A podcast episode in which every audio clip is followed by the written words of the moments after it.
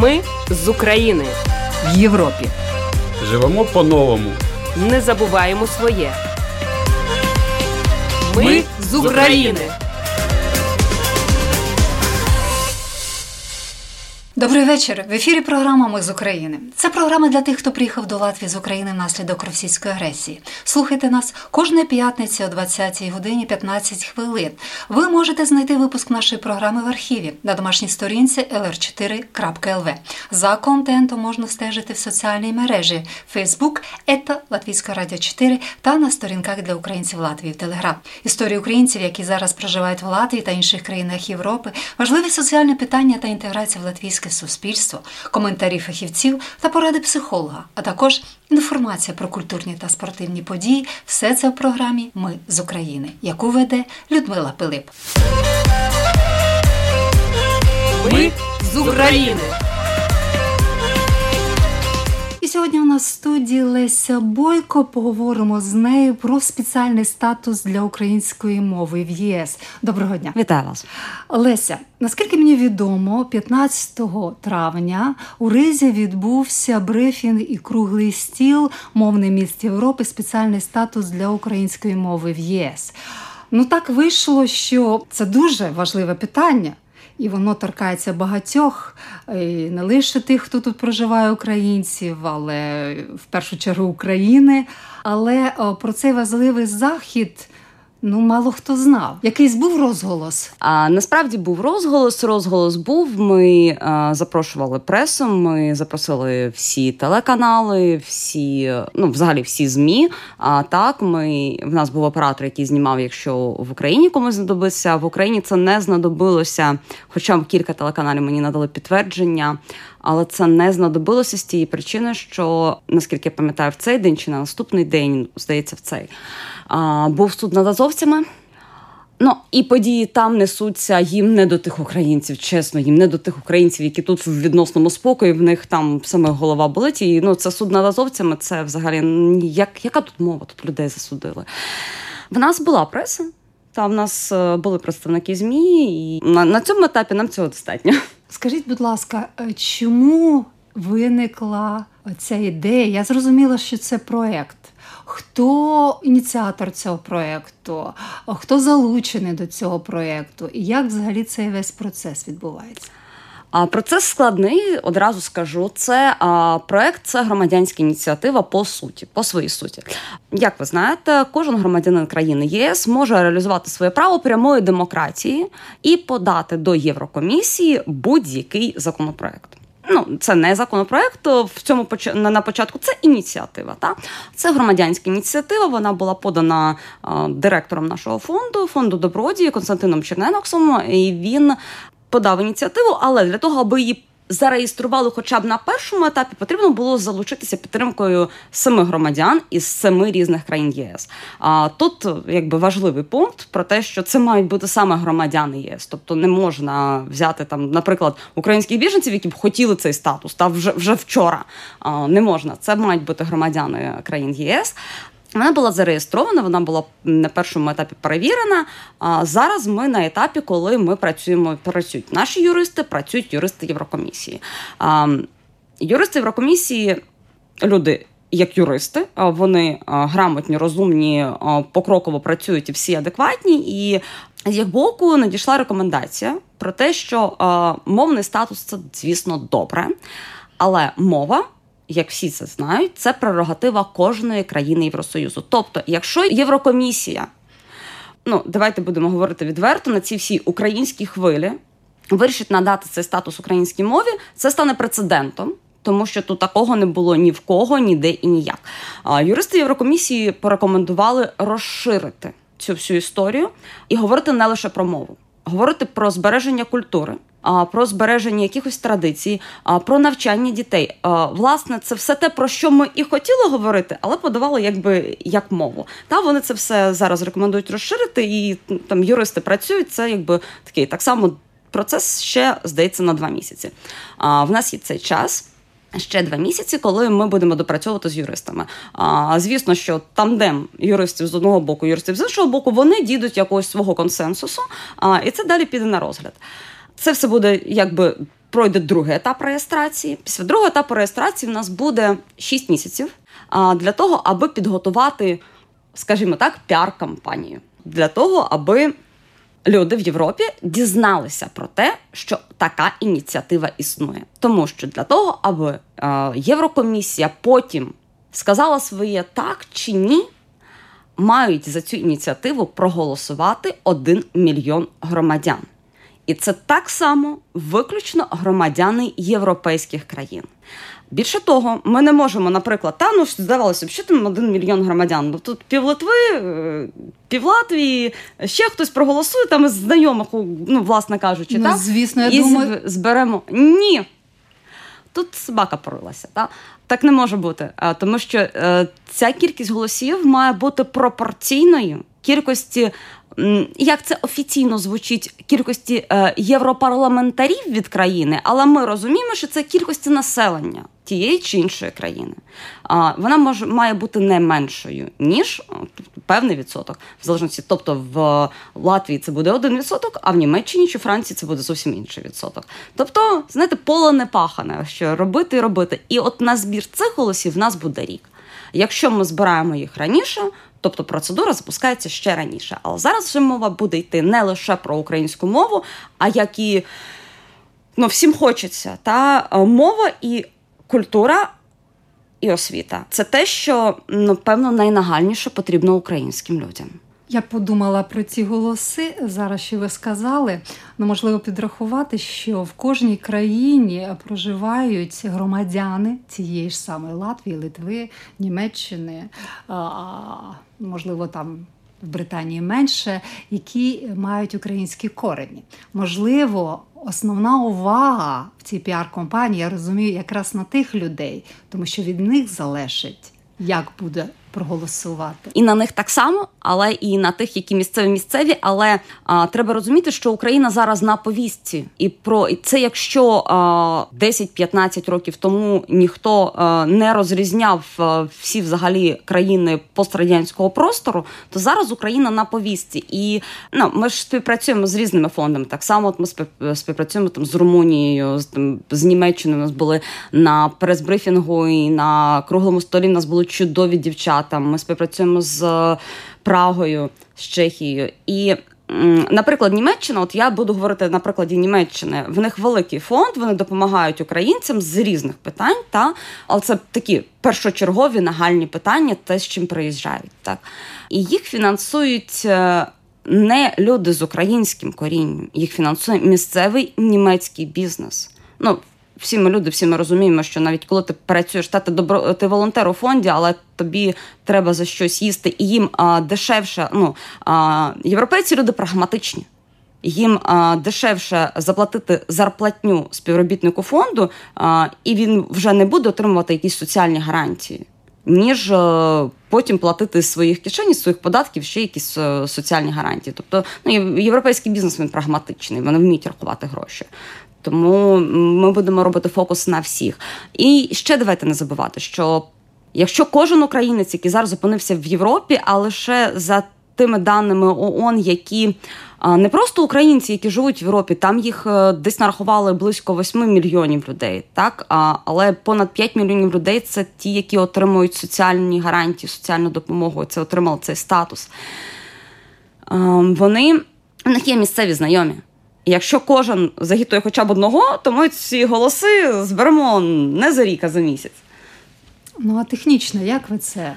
Технічно це буде робитися через спеціальну платформу Єврокомісії. Вона сама перевіряє дані, вона сама це все рахує. Тобто, технічно це все це ми туди не має, не будемо мати жодного стосунку. Тобто, ми просто запустимо це голосування на платформі.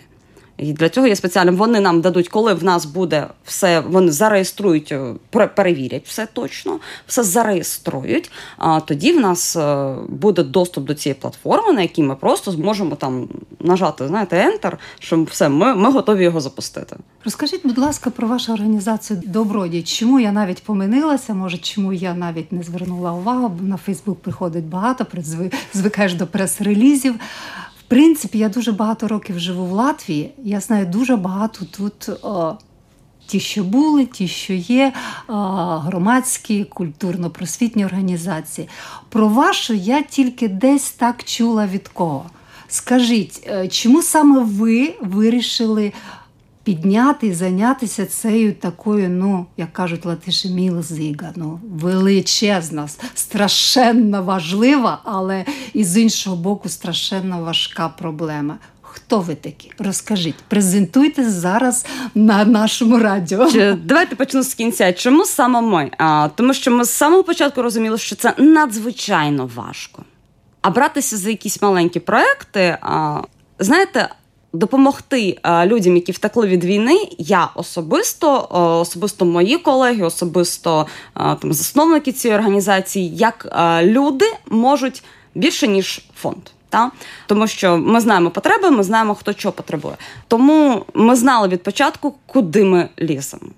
В що ми вступаємо, і що цей шлях буде дуже довгий, і цей шлях буде дуже важкий, але його треба рубати. Чому саме ми? Ну, це йде, знати від людей. Тому що. Коли ти спілкуєшся з тими, хто переїхав, я завжди люблю наводити в приклад себе, тому що я можу приміряти ситуацію лише на себе коли я готувалася переїхати в Латвію, я готувалася до цього переїзду. Я збиралася, я якби знала країну, я знала, куди я їду. Я знала, що в мене є підтримка, в мене є тут рідні. Мені банально не треба було шукати манікюра, стоматолога, житло. Мені не треба було влаштовувати дітей в школу в дитячий садок. Мені цього всього не потрібно було робити. В мене не було такої нагальної потреби. І якщо що, в мене тут чоловік, в мене тут свекри, в чоловіка тут друзі, ну не є коло. А є біженці. Це люди, які не емігранти, вони не збиралися їхати. Ну, звісно, ми не можемо відкидати там 5-10% тих людей, які а, скористалися. скористалися просто нагодою, та вони просто вирішили, що це чудовий шанс. А, ну, Але вони не поїхали там, приміром, в Латвію. Та. А, ми Окремі є. Є, але їх мало. Та. Це в більшості це люди, які бігли.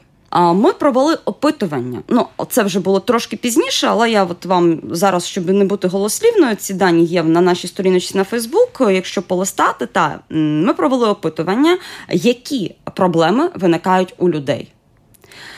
Так от труднощі з заповненням документів на першому етапу в міграційній службі це попри те, що в Латвії, приміром, у людей є там центри, вони допомагають, і там навіть українською. Але ми це дослідження проводили не лише по Латвії, ми проводили по Європі. І, приміром, в якійсь там Іспанії а, такого немає. І людям треба якось самим до, до цього доходити. Та? А, Це понад 55% людей.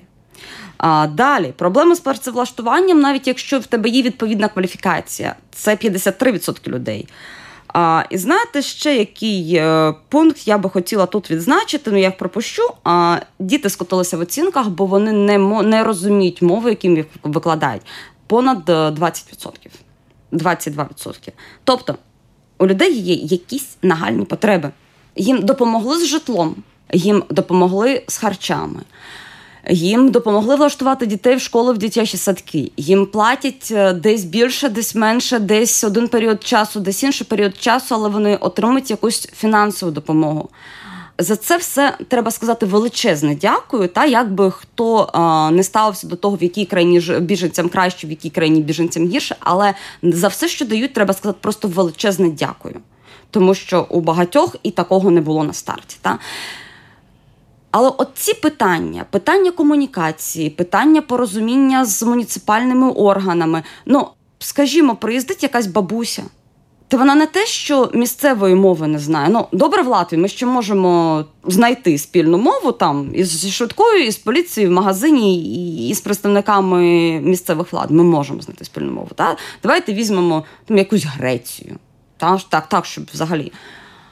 От приїхала якась бабусенька, в неї там нікого немає. Вона там втекла, вивезла онуків. Вона не те, що англійської не знає. Вірніше, грецької не знає, вона англійської ні слова не знає. І вона, може, навіть українську і російську знає недосконало, вона звикла говорити так, як говорять вдома, та на рідна мова суржик. І що їй робити в цій ситуації? Вона і так розгублена, вона і так не знає, куди бігти. От їй сядь і плач. Тому і виникла оця ідея, це. Е, Це питання першої комунікації, тому що ми запустили цю ініціативу не в лютому минулого року і не в березні навіть. Та Ми запустили в березні цього року. Фактично, ми почали вивчати питання в лютому цього року, запустили його в березні. Це питання комунікації з людьми, тому що ти розумієш, що їм треба оце. Звісно, в кожній країні. Є свої закони, які стосуються мови, є свої стос... Е, закони, які стосуються мігрантів і так далі, але українські біженці не мігранти, та й вони більшість хочуть повернутися додому. І до прикладу, не знаю, знаєте ви чи ні, але з наступного року в Латвії працюючі українці обов'язково матимуть вивчати латвійську мову. Вони вже зараз вивчають. Так, вони вивчають її за власним бажанням, або для того, аби е, мати кращу мову для праці, але це не прописано на законодавчому рівні. А от на законодавчому рівні це буде з 24-го року. Та українські біженці молодці вони змінили портрет біженця по всій Європі. Це приїхали доглянуті красиві жінки з розумні, з красивими дітками, з розумними. Це приїхав такий генофонд, що взагалі вони змінили і вони хочуть вчитися, вони хочуть. Заробляти гроші вони не хочуть сидіти. Більшість з них, скажімо так, ми не будемо говорити про за всіх. Та більшість не хочуть сидіти на шиї у держави і у людей, які їх прийняли. Вони хочуть самі жити достойно і там не знаю, повести дитину в відпустку, щоб нікому не було соромно про це сказати. І оцей запит саме від людей, які які приїхали, які опинилися отак, от в одну секунду, взяв одну валізу, якщо було що брати взяв дітей і поїхав не знаю куди. А, І це запит саме від людей на, на те, що їм ну, просто не вистачає на перших етапах просто можливості.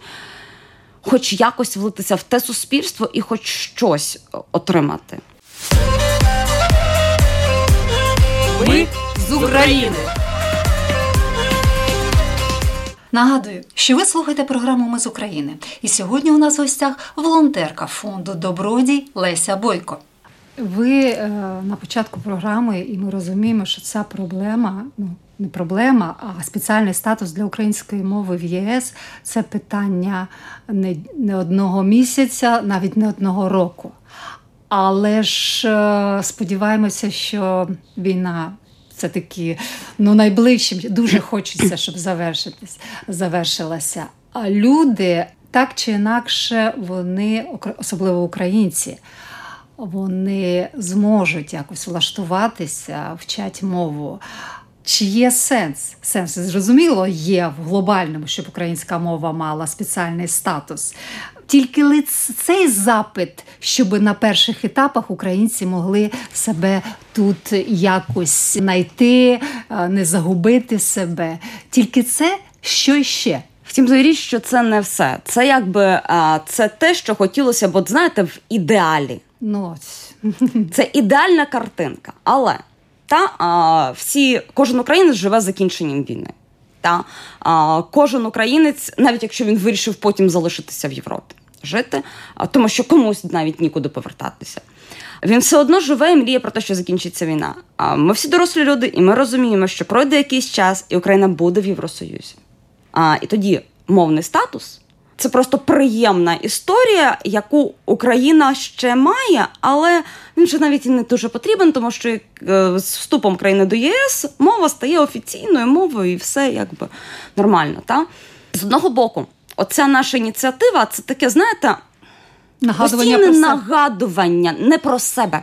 Нам про себе ну якби нагадувати про українців. Так, це нагадування про те, що слухайте, люди, ми у вас є. Це знаєте, отак от по голові б'є постійно. Та оце нагадування, це з одного боку. А з іншого боку, це так, це можливість дати ще щось в цьому жахітті, яке відбувається, це дати ще щось. Приємне людям, ще якусь таку ниточку.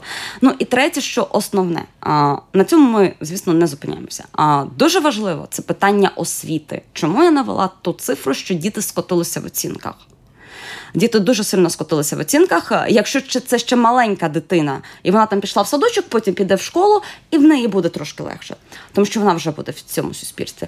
А, Але коли це там 8-9 клас, цих дітей вони вчаться ще паралельно в українській школі. Звісно, що там 11 клас це тільки в українській школі, але приміром в Німеччині. У мене тут там знайомі в Німеччині, та і наші колеги працюють в німецькому фонді. В них діти обов'язково мають ходити до школи. І навіть якщо вони онлайн навчаються в українській школі, вони все одно мають ходити до німецької школи. Їх там не тестують, тому що вони не можуть скласти іспити німецькою мовою. Та їх хвалять на уроках, їх хвалять за те, що вони стараються їм кажуть, що вони дуже розумні, але їх не атестують. Та? А ще це ці перехідні класи, 7-8 клас, їм ще треба, вони будуть вчитися. І ну, теж є статистика, вона сумна. Для України вона сумна, але вона існує, що близько 40% е, українців, які виїхали до Євросоюзу, в яких діти старшого шкільного віку самі збираються повернутися, але дітей залишити в Європі. Це сумна статистика для України. Але вона існує, ми про неї не можемо не говорити. А, І цим дітям навіть не те, що хочеться, їм потрібна ця українська мова, їм потрібне викладання предметів, хоч якимось їм потрібен якийсь наставник, який їм буде пояснювати. А їм потрібен уроки української мови, їм потрібні уроки української літератури, їм потрібні уроки історії України. Тому що е, дітки, які вчаться паралельно ще й в українських онлайн-школах, так вони щось встигають, але ну ну ну ви самі розумієте, що таке дві школи тягнути. Це перше. А друге. Про маленьких діток, яких вивезли маленькими, от це страшніше, тому що ми так само розуміємо, що чим довше буде йти війна, тим більшим, більшій кількістю людей не буде куди повертатися, і тим більша кількість людей влаштується вже тут і не захоче повертатися. І от дуже страшно втратити цих маленьких українців, які. Якщо дорослі якщо дорослі діти вони ще пам'ятатимуть свою мову, свою культуру, своїх бабусь, дідусів, ну от маленькі так само бабусь, дідусів пам'ятатимуть але вони вже виростуть, я не знаю, німцями, французами, італійцями. А а хочеться, аби вони не втратили це своє коріння. А, Мені дуже подобається приклад е, Америки і Канади. Чому американська і канадська українська діаспора до неї прислуховуються? Вона впливова. Вони так погано говорять українською мовою, але говорять українською мовою, вони співають українських пісень, вони знають українські звичаї. Хтось одного регіону, хтось іншого, але вони це все зберегли. А в Європі виходить, що ми такі всі розкидалися по землі, мов хто не пам'ятаю. Згадала, забула Тарас Шевченко там. І вийшло, що от ми такі є розкидані, а хочеться створити от таку от. Ну, з європейських українців можна створити потужну діаспору, яка буде один одного підтримувати, яка буде передавати діткам культуру, яка буде навчати дітей українською мовою, українських пісень, і мами співатимуть і і, і танцювати дітки зможуть, і і поговорити, і приїхавши до там не знаю умовного Києва, Львова, Сум, Чернігова, вони будуть знати, що це за місто, і вони зможуть комунікувати. От дуже хочеться зберегти культуру, тому це культурне направлення, освітнє направлення. А, І Ну, якщо вже говорити ширше, відкривати всі карти, то ну ми ж сидимо на місці. Ми не чекаємо, поки там е, Єврокомісія ухвалить е, цю всю історію і скаже про те, що ви молодці, ми вас вітаємо. Нате вам цей статус, робіть з ним, що хочете. Ні. А українцям потрібна допомога сьогодні. А тому о, до ну, початку вже наступного 24-го року. Перші початки це вже буде вересень, е, серпень-вересень цього року. А, Будуть створені центри в усіх країнах Євросоюзу. Які центри? Були створені центри, якими опікуватиметься наш фонд. Е, так, ми зараз співпрацюємо з різними організаціями. Ми зараз е, ну, в цьому напрямку в нас є там потужна підтримка. Будуть створені культурно. Інформаційні центри вони будуть називатися ми разом, і це буде такий єдиний ланцюг, який зможе об'єднати Ми разом ми всі разом. Це буде єдиний ланцюг, який об'єднуватиме не лише українців по всій Європі, не лише українських біженців. Він об'єднуватиме так само а, тих європейців. Які хочуть допомогти українцям, які хочуть більше дізнатися про українську культуру, а там передбачаються абсолютно різні напрями роботи. Перший напрям роботи це першочергова допомога, тому що ну, українські біженці продовжують їхати. Так їх вже менше, але вони їхати продовжують. І це першочергова допомога, де їм зможуть допомогти а, і юристи, і допоможуть їм заповнити міграційні документи. І якщо в них е, стосовно якихось трудових договорів е, виникне питання, їм допоможуть і їм знайдуть. Е, кваліфікованого перекладача, який зможе зробити нотаріальне завірення. Це один напрям роботи. Інший напрям роботи робота з дітьми. Це, звісно, це не школа. Ну тому що е, створити школу е, надзвичайно важко, законодавчо в першу чергу в різних країнах це дуже важко зробити. Але це якісь факультативи, це якісь заняття з дітками, це заняття з дорослими. Тому що ну, якщо знаєте, дітей ще мама прилаштувала в дитячий садочок, а сама сидить в чужій країні, хоч вовком вий. Тобто це, це заняття з дорослими. А це наша мета не просто там зберегти українську культуру, а ще й м'яко, дуже м'яко інтегрувати українців, які хочуть залишитися в місцеве суспільство. А це робота з діаспорами, які там існують, тому що ну. Жоден європеєць не зрозуміє так українського менталітету, як розуміють це українці. Жоден європеєць, який живе все життя в цій країні, в себе вдома, не зрозуміє потреб і проблем тих людей, які щойно переїхали. Тобто, це можуть підказати лише ті, хто ну пройшов цей шлях. Тобто, це така, знаєте, всебічна робота. І ще, знаєте, яка в нас така гіперідея, але це по це окремим фронтом. Ця вся історія буде йти. Ну, Ми працюємо з різними грантами. Ми на них е, активно подаємося. У нас там мізки, мізки працюють. Так, мізки працюють над цим всім. І ми подивимося на гранти стосовно створення європейського українського ЗМІ. Тобто це і радіо, і телебачення, і вебсайт. Це мені здається така надзвичайно потужна підтримка для українських біженців, які зможуть дізнатися те, що їм потрібно, які зможуть подивитися. ну, я не хочу говорити про те, що подивився так у когось гірше, в мене в мене краще. Ні, це не це не про те, це навпаки, якісь такі історії надихаючі, які зможуть е, допомогти людині там, розправити крила. В, в нього вийшло я чим гірший. Роблячи такий невеличкий підсумок, спеціальний статус для української мови в ЄС це перше на початку допомогти біженцям тут. Потім зберегти український генофонд, допомогти інтегруватися в суспільство, латвійське, ну, європейське суспільство. Хоча багато є проєктів з українських, але я так розумію, що це єдине буде українське, якесь для всіх е, країн Європи. Це буде не латвійське українське змі, а європейське. європейське. Тобто так. Ну які для вас у вас є для цього механізми? Я ще раз хочу зрозуміти, ви працюєте з грантами, це зрозуміло. Які ще засоби у вас є для досягнення таких а, амбіціозних? Цілей, скажімо, ресурси людські. Ресурси фінансові, які ресурси, скажімо так, можливо, прат розумові в цьому сенсі. Яка ваша команда? А в нас зараз маленька команда. Якщо це стосується Риги, це маленька команда. А в нас є підтримка від е, фондів, е, вірніше не від фондів. В нас є підтримка від організацій е, в Німеччині, в Румунії, в Чехії, в Литві. Це так само, знаєте, наші друзі, які нам не лише підставляють плече, які нам так само допомагають якимись ідеями, які готові спільно їх реалізувати. Тобто, це люди, на яких ми можемо вже покластися. Та Зараз, звісно, що е, не покриєшся там ні своїми знайомими, ні ми, ми вивчаємо всіх, хто живе. Ми будемо оголошувати конкурси для того, аби могли відкривати представництво. Ми будемо оголошувати конкурси і будемо брати там кращих. Та стосовно це стосовно людських ресурсів е, і стосовно мізків. Тобто мізків багато, мізки, знаєте, вони такі акумульовані, і основний центр і мізковий, і ідейний, і все він він знаходиться тут в Ризі. Нас п'ять людей.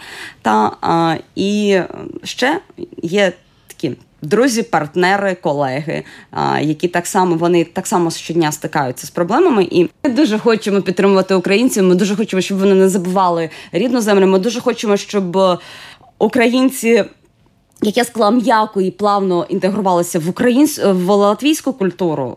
Ми цього всього дуже хочемо, тому ми плануємо цілу серію різних акцій, які будуть цікаві і дітям, і дорослим. Десь липень, серпень, але так з кульмінацією на День Незалежності України. Ми з України. Ви слухали інтерв'ю з волонтеркою фонду Добродій Лесею Бойко. На цьому наша програма завершується. Ви можете знайти випуск програми в архіві на домашній сторінці ler4.lv. За контентом можна стежити в соціальній мережі Facebook, ета Латвійська Радіо 4 та на сторінках для українців у Латвії Телеграм. На все добре була програма Людмила Пилип. Все буде Україна. Ми з України. В Європі. Живемо по-новому. Не забуваємо своє. Ми з України.